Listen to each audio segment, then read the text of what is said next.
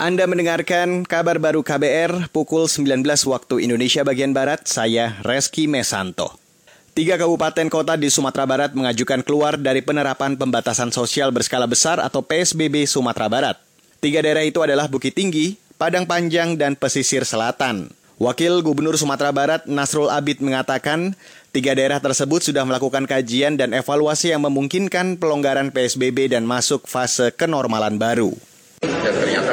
Dari 19 kabupaten kota tiga pada panjang dan Selatan minta keluar dari PSBB. Nah, namun demikian tentu harus ada kajian. Nah, barusan kita datang ke sini. Uh, sekaligus tadi saya juga meninjau persiapan rumah sakit untuk penanganan COVID ini secara kesehatan.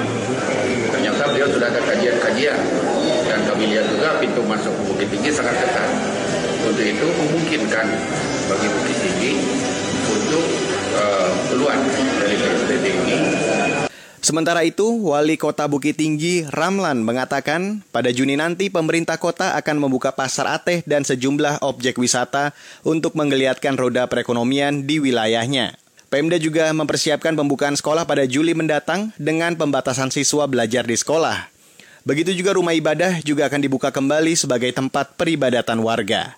Sementara itu, saudara, jumlah kasus positif COVID-19 di Jawa Timur beberapa hari terakhir menunjukkan tren meningkat. Dalam dua hari terakhir, penambahan kasus positif baru di provinsi ini tertinggi dibanding provinsi lain.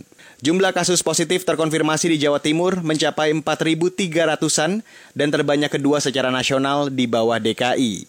Pakar epidemi dari Universitas Pajajaran, Panji Fortuna Hadi Sumarto, menduga peningkatan laporan kasus positif di wilayah itu disebabkan banyaknya orang mudik lebaran.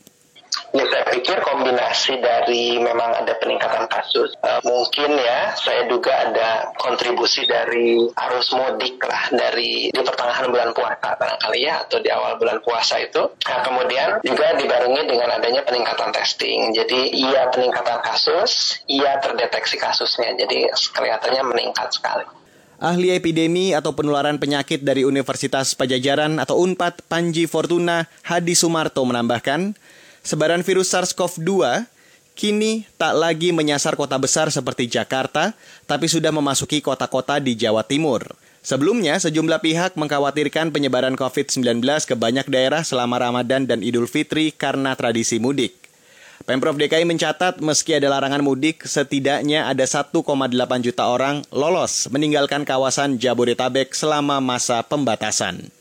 Beralih ke kabar dari mancanegara, saudara pemerintah Arab Saudi berencana melonggarkan pembatasan atau karantina wilayah di kota Mekah dan secara bertahap kembali ke kehidupan normal baru. Mengutip kantor berita Anadolu, tahap normalisasi kota Mekah akan dimulai akhir bulan ini. Warga akan diizinkan keluar masuk kota Mekah antara pukul 6 pagi hingga pukul 3 sore. Sedangkan salat berjamaah di Masjidil Haram juga akan kembali digelar untuk umum dengan protokol kesehatan ketat. Sedangkan normalisasi tahap 2 di kota Makkah akan dimulai 21 Juni mendatang, di mana warga diizinkan keluar masuk kota itu dari pagi hingga malam hari. Namun, untuk kegiatan tertentu seperti tukang pangkas rambut masih belum diizinkan beroperasi. Sedangkan kegiatan pernikahan dan pemakaman dibatasi hanya boleh dihadiri 50 orang. Demikian kabar baru KBR saya Reski Mesanto.